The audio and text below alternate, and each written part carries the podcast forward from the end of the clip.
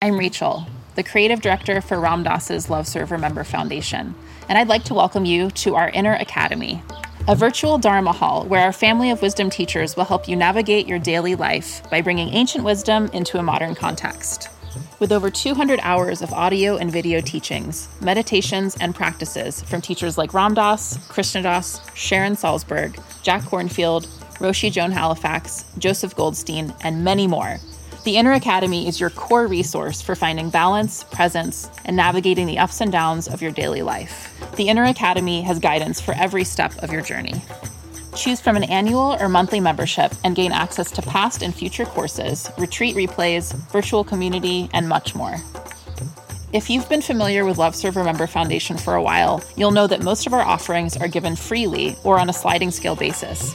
So when you subscribe to the Inner Academy, you're paying it forward and bolstering our ability to continue creating accessible offerings for all in the future, as Ram Dass wished for us to do.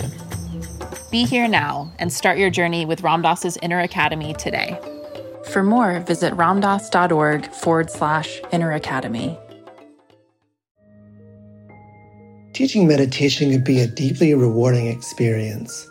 Help others improve their mental and emotional well being reduce stress, improve focus, increase self awareness and self regulation, all while deepening your own practice and understanding. Join acclaimed author, Buddhist teacher, and Emmy Award winning musician David Nichtern on Tuesday, May 28th at 6 p.m. Eastern Time for a free online discussion on teaching meditation in Dharma Moon's renowned mindfulness meditation teacher training program. Get certified by Dharma Moon to teach meditation lead group practice sessions, and work with individual students. Visit dharmamoon.com slash be here now for more info and to reserve your spot for the free online event with David Nichtern on May 28th. Worried about letting someone else pick out the perfect avocado for your perfect impress them on the third date guacamole? Well, good thing Instacart shoppers are as picky as you are they find ripe avocados like it's their guac on the line. They are milk expiration date detectives. They bag eggs like the 12 precious pieces of cargo they are. So let Instacart shoppers overthink your groceries so that you can overthink what you'll wear on that third date. Download the Instacart app today to get free delivery on your first three orders while supplies last. Minimum $10 per order. Additional terms apply.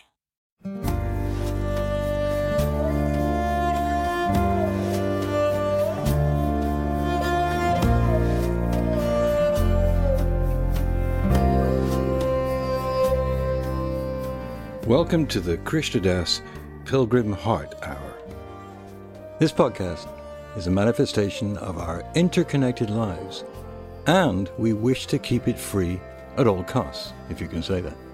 So, we are dependent on the generosity of you, our listeners. So, please go to mindpodnetwork.com slash KD and either use the donate button or just bookmark the Amazon portal. We receive a small percentage of however much you paid for whatever you bought. Nothing extra for you, but a tangible contribution, if small, for us. You could also sign up for a free trial with the voluminous audible.com. We get something out of that too. We thank you for the support and allowing us to continue presenting Krishna Das's excellent talks. You know, I don't really think my life is that different than anybody else's on the bottom level, basic level. I was born into a culture, a local culture where I lived, which was upstate New York, uh, Long Island. Just like you were born into whatever culture you were born into, whether in the States or somewhere else. And I became me by experimenting and being experimented on by my parents and by people I met. Everybody, the way people treat you, what they, the way they look at you, what they expect from you. Then, of course, as a kid, you want to you want affection and attention, so you want to please everybody. It's natural. And so you begin to notice if you smile and laugh, you get more candy, you know. And if you're cranky, they don't they don't they put you somewhere and they leave you in the in the whatever they call those little pens they used to have. What was that called? A crib? Not a crib. What was it? Playpen. I was close. Pig pen, playpen, same thing. When you're not good, they put you in the playpen and they ignore you. And then when you stop crying and laugh, then they come over and say hello. So right away, we're being trained by our parents, by our, the people around us. We're being trained and how to live and how what to show people in order to get the things we want in life. Right? It starts very early. It starts very early. And in the West, uh, especially in the West, I think, affection is used as a, a, a tool, a controlling device for children. When we're good little boys and girls, we get a lot of affection. When we're bad, nasty, cranky little boys and girls, we get we don't get affection. We we get we get left somewhere or we get yelled at or something like that. So we learn if we want to get what we need, it's not even a question of what we want, but we need that affection. We need the nourishment. We need food. We need all that stuff. And I'll tell you another thing as bad as any one of our parents all, both of our parents might have been to us. And a lot of us have some pretty heavy stories. You're still here today. And there's no way you would be here today, being born one minute old. Somebody took care of us. Maybe against their will. Maybe while they were drunk out of their minds. Maybe they were not in very healthy ways for us or happy ways for us. But somebody took care of us. Or we would not be here. That's just an absolute fact. And it's on the basis of this that Shankaracharya wrote his, one of his famous prayers, which is called Devya Aparada Kshamapana Stotra. How do you like that? Pretty cool, huh? And the name of the stotram is asking the goddess for forgiveness. And the repeating line in that prayer is, Oh O goddess, O Ma, in this world a bad son or a bad child may be born, but never a bad mother. So, this prayer is based on the fact that if we're here at all, if we survived more than a minute, it's because our mothers gave birth to us, in this, gave us entrance into this world. Now, for most of us, that doesn't seem like a very big thing or maybe even a, a good thing at all. Because we look around this world and it pretty much sucks. You know, people killing each other, bombing each other, shooting each other, dropping bombs on each other, all around the world 24 7. It doesn't seem like a lot of fun place to be born in. But from an Indian point of view, from the Vedic point of view, or an Eastern point of view, even a Buddhist point of view, this world this very world that we're living in right now is the very world where you have choice, where you can make choices, where you can make choices about what you do, where you go, how you feel, what you think. You can make choices. You get a vote in this world. In the animal world, you don't get much of a vote. In, even in the deva worlds, in the, in the God realms, there's no vote. They're simply living off the karmas that put them up in these heaven bliss worlds. And being there, they're, they're spending those karmas in bliss. When you're in bliss, you know, you don't even want to watch TV. It's just you enjoying that bliss and you don't want to give it up. So you stay in that bliss and you don't you're, you're not on a level where you can make a vote about your actions. Your actions are all uh, the results of their own karmas running off. And it's the same in the hell worlds. And if you read some of the Buddhist literature, they describe all these worlds very succinctly. And it's not very pretty. However, it's not permanent. Neither is heaven permanent. Both of those realms are realms we enter into based on the actions we perform here. And here is where we have a vote. So, We need to find out what actions we're going to perform that are going to bring us joy, happiness, peace, compassion, kindness, the things we want to feel. And we have to find out what actions are going to bring us fear and anxiety and shame and guilt and selfishness. And we get a vote on how we perform our actions every day. And now is the only time you get a vote. Later, you get a vote, but you can't change now. Later is now later, but you've already been here now and done something. When it's later, you can't go back and change your action. You have to live with the results of your actions. So now is a really big moment. This isn't a good and evil, good and bad kind of thing. It's just fact. Okay? Of course, there are other people who say that this is not fact and that they have the real facts. You know, what am I going to tell you? I'm going to tell you to trust your own heart. Listen to your own feelings about what people say, what people do, and believe yourself. Believe your own feelings and follow your own heart. Because everybody is going to tell you something different based on their own experiences. And while it may work for them, it may not work for you. You're allowed not to, to believe, you're allowed disbelief. You're allowed to make mistakes, no problem. But the problem is that being born in the West, we're almost so already so far, so much locked out of our own hearts that we don't really know the difference between right and wrong. We've forgotten what those words really mean. Because everything we do is based on how it affects me. Is this good for me? Yeah, it might hurt a few other people, but I can't help that. Is it good for me? Or is this bad for me, even though other people might be benefited. Uh, how is it for me? Me is our, our prime concern. We wake up in the morning, we start writing, directing, producing, and acting in the movie of me. All day long. That's all we do. Where am I going? What am I doing? What do I want? What am I wearing? What is it going to do? What do they like me? What if they don't like me? What should I wear? Should my hair this way? Am I too big? Am I too small? Am I too fat? Am I too too tall? What am I going to do? All day long, we just think about ourselves. All day long. And we think this is uh, okay. That's the weird thing. We think that this is the way it's supposed to be.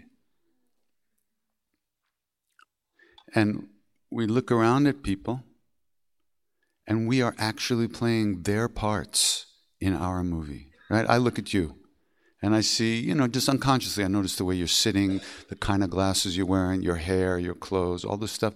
So I have an image of you and I immediately evaluate that image that that's who you are. It isn't who you are, it's my version of you. So I'm playing your part in my movie. And we do this with everybody all day long, every day of our lives.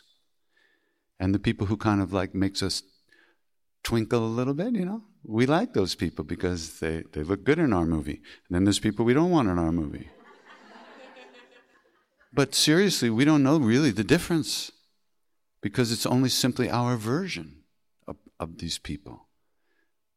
And it's very hard. And then we get into a relationship with our version and we find out, oh, that's not who that person is. Next relationship. So, this is what we do all the time. How are we ever going to find out what's real? Is it going to come as information from the outside? From a book or what somebody else tells us? It's not possible that it comes that way. We have to find a way to trust our own intuitions our own feelings about things. And this is the number one hardest work we'll ever do. Because from day one, we've been taught by the world around us, by our parents, by our schools, by everybody else. Don't trust yourself. Pay attention to what I tell you. And it, it's really hard to overcome the results of that kind of training. Because there is, underneath every version of reality, there is reality. My guru used to say, sub ek, all one. What does that mean? All one. There's only one. Many roads, many paths, many names, many beings, all one.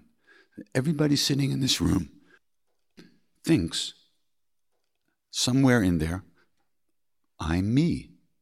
Right? You all we all think that. You think you're you, you think you're you, you think you're you. It's perfectly reasonable. It's also complete insanity. You're not you. You're what's in there. Your real reality, your, your deepest reality, is your, your true nature, is not other than God, not other than love, not other than truth and peace and kindness and all these qualities. Those are qualities of who we really are. But we think we're me. And being me, it makes us different from everybody different, different, different little bubbles in the room. Imagine if all those bubbles burst and all of a sudden we're all sitting in the ocean, same ocean, one being, all of us together, one love. That's what we have to get to. Sooner or later, one life or another. That's where we're headed. And that's what spiritual practice is about. Ultimately, it's about deprogramming ourselves from all the things we've been taught about ourselves, all the evaluative stuff, all the negative stuff, all the limitations. And then underneath, there's all our reactions to that. There's all the fear and the anger and the self hatred and the self unworthiness that we have underneath all those things. And this is what we're doing practice for to ultimately relieve ourselves of all these illusions that are causing us pain. It's very simple. You know. You know you don't feel good. You know you're, you're, you're not satisfied with the way things are. We all know that, but we don't want to fucking deal with it because it's too scary. Because it's too much. Resp- if we look at it, it, we, we have to take responsibility for that. And that's very hard, very scary. We've been shot out of a cannon. And we're just going through the air. And at some point, we're going like, now, wait a minute. Where am I going? How did I get here? As you're going. See, it's not like you can stop and say, okay, let me rethink this. No. It's like we're waking up on the highway driving at 150 miles an hour. You know, we wake up. You don't know where you are, what road you're on, where you're going, and how you got there.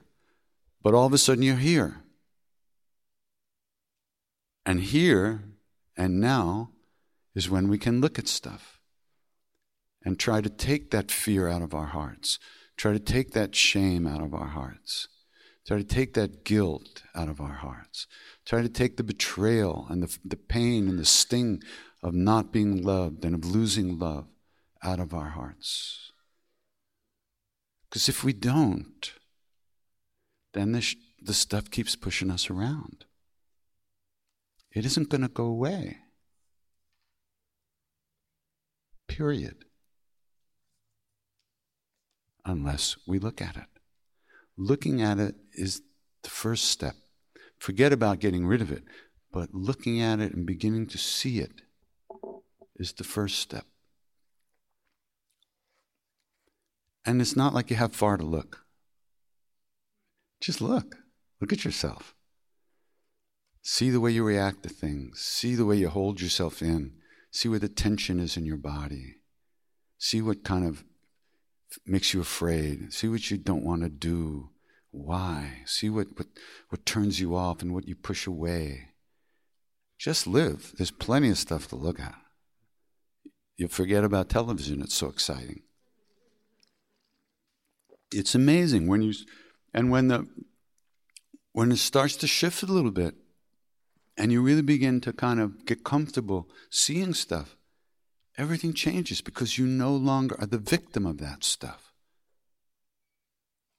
See, we, we, we really feel that we're victims, helpless victims. Where did we come from? Yeah, we were born. But, but where, what is that? Who came? Who was born? What happened? Where, how did I get like this? This is not my beautiful house. Letting the days go by. How did this happen? You know? So we have two choices. Either we just allow, we go with the flow and let it happen, and fine. Next. Then you remain at the mercy of everything that comes up in your life with no way to deal with it other than to react blindly, emotionally, and immediately. That's one path. You know, if that's what you want, fine. If it's not what you want, then we start to look. We start to find tools that will help us pull the, pull the plug on a lot of these knee jerk, Im- immediate, deep emotional reactions to things. And I got to tell you, it's not going to happen overnight. It's not going to happen in a year or two. Your life will become your path, and everything in it will become your work. And that's an extraordinarily wonderful place to be because you're, it gives you an incredible feeling of confidence that no matter what shows up in your daily life, no matter how hard it is to deal with, no matter how painful it might be, you're here, you'll deal with it. It's not going to wipe you out. You have a vote. But you get that kind of strength only in one way, and that's from a spiritual practice. No other way. Because from a spiritual practice, you begin to train yourself to release whatever's going through your head at that moment. Whatever you're thinking about, you release it and come back to the practice over and over and over and over again. And you get more of yourself every time you do that. You want to sing and get high and have a good time and go home? Fine. That's okay. We're going to sing. And you use it the way you want to. But at some point, you're going to find yourself in your bed at four in the morning and there's nothing else to watch on television and you can't sleep and you're going to say, How the fuck did I get here? What am I going to do with my life? Who am I? What is this? So it would be nice to have some tools when that moment arrives, if it hasn't already arrived 150,000 times. Speaking for myself. When I was coming home from India, Maharaji was sending me away. I, I could not believe it. I didn't know what I was going to do in America. I could I couldn't speak English even without doing this, you know. yes, now just coming, no going. Okay, very good, thank you. You know, it was like that. And I just looked at him and I, re- I wanted to ask him, what should I do? I've been walking around India in a red dress and barefoot for years without anything on my mind except not to step in the cow poop. That was my big issue. Avoid cow poop if possible. I was like, ah, what am I going to do? And then I'm saying, just shut up. Have faith. What's wrong with you, you miserable shit? Just sit here and shut up. Said, but I don't know what I'm going to do in a minute. I told you to shut up. But I got to ask him what to do. Don't you dare ask you. Be quiet. Now have faith. What's wrong with you? You're such a shit. Back and forth, right in front of him. Sitting right in front of him. He's right there. And I'm going like this. So finally, out of my mouth came the slimiest words I've ever spoken. Maharaji, how can I serve you in America? You know how horrible that is? It's a total lie. Was I thinking about serving him? Bullshit. Tell me what to do. I don't know what to do. How can I serve you in America? He looked like he bit a pickle. He looked at me like that.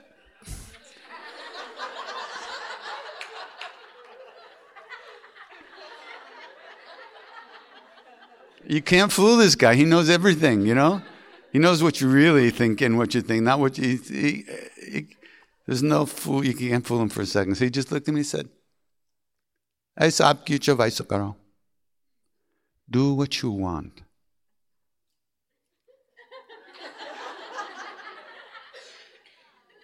Now, I had been celibate for three years. I know what I wanted to do. And he knew what I wanted to do. And he said, Do what you want. It might not be so bad back in America. But with those few words, he completely changed my life.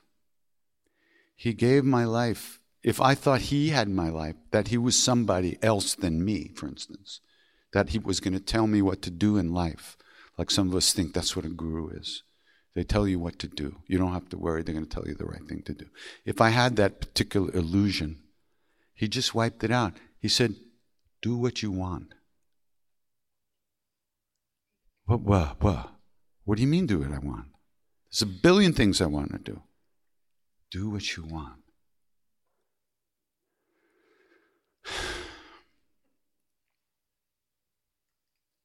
Finding out what I really wanted to do was the biggest that saying that to me was the greatest blessing that anyone has ever given me. It said, Here, it's your life. Do what you want. You mean I can do what I want? Yeah. Do what you want. You mean what I want? Yeah. Do it. You don't mean, yeah. Yeah. Really? Yes. Do what you want. Just imagine somebody telling you that. Somebody who has ultimate love for you and knows everything past, present, and future of you and everybody else in the world. Could raise the sick and heal the dead. The other way around. raise, this, raise the dead and heal the sick. He could do the other one too. He picked. Who showed he had all those powers all the time. There was no question about this. It's not even a discussion. You don't have to believe it, but that's okay. Read the books about him and then see what you think. And this is the person saying to you, do what you want. You mean I could eat as many cookies as I want to eat? Yeah. Do what you want. And I could watch TV all the time if I want? Yeah. Do what you want. And if you think that wasn't the ultimate freedom and the ultimate hook that went on the heart that you can never get out. That that was I was a fish on a line and I was never going to get off that line. And he's just reeling me in slowly. And I'm going this way, and I'm going that way, and I'm going this way and that way and this way. He's just slowly. You don't even feel the pull of the of the line coming in. And I'm swimming around. I'm eating cookies. And I'm swimming around. I'm getting laid. And I'm swimming around. I'm becoming a big star. But the line is still. He's pulling. That line is going in all the time, every breath, every minute of every day. But you don't feel it because he's so sweet. He doesn't, he'd go faster. Then, and in those moments that I'm just like going, okay, maybe you feel that line pull stronger because you're no longer swimming against it. Ultimately, what you want to do is let that line take you in because that's the way into love, into unconditional love, into your own heart, because that's where the line is coming from your own heart. Think of all the things we do that we don't really want to do, or the things that we do to try to get something that we think we want that we hardly want. We want to feel good. We want to feel good all the time, not just when we can connect with pleasurable things or, or get rid of things that cause us pain. We want to feel good all the time. That kind of feeling is already inside of us. And as soon as we stop swimming against the line and gobbling up all the little crumbs that are thrown down into the water, little, little, and we turn around and we start swimming towards where that line is coming, life gets very different. But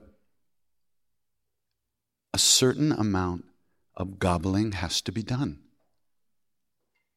You can't pretend you don't have desires. You can't pretend you don't want things. Who are you pretending to? Who? My parents are dead. I don't have to pretend that I want to clean my room anymore. I just leave it the way it is. Who are you pretending to? Ask yourself that. Ask yourself that question. Why don't I have what I want in life? Why am I not going after the things I want? What's going on here? Who am I talking? Who am I pretending that I don't want things? Who is that? Who told me I can't have these things? Who told me I shouldn't be happy? Ask yourself these questions because nobody's going to ask them for you. And until you come up with an answer, or answers that may get deeper and deeper over time, you have to keep asking these questions. You don't have to. I'm sorry, that's the wrong word. You don't have to. Don't. I'm not ordering you to. I'm suggesting that if you'd like to be happy and to be in touch with that sense of well being that is who we are, not something we get from other stuff, but who we are. That sense of okayness every day, 24 7. The sense of all right, even when somebody just ran over your foot with a tractor. There's a sense of all rightness that does not go away because it's always here. But we're just too busy looking other places.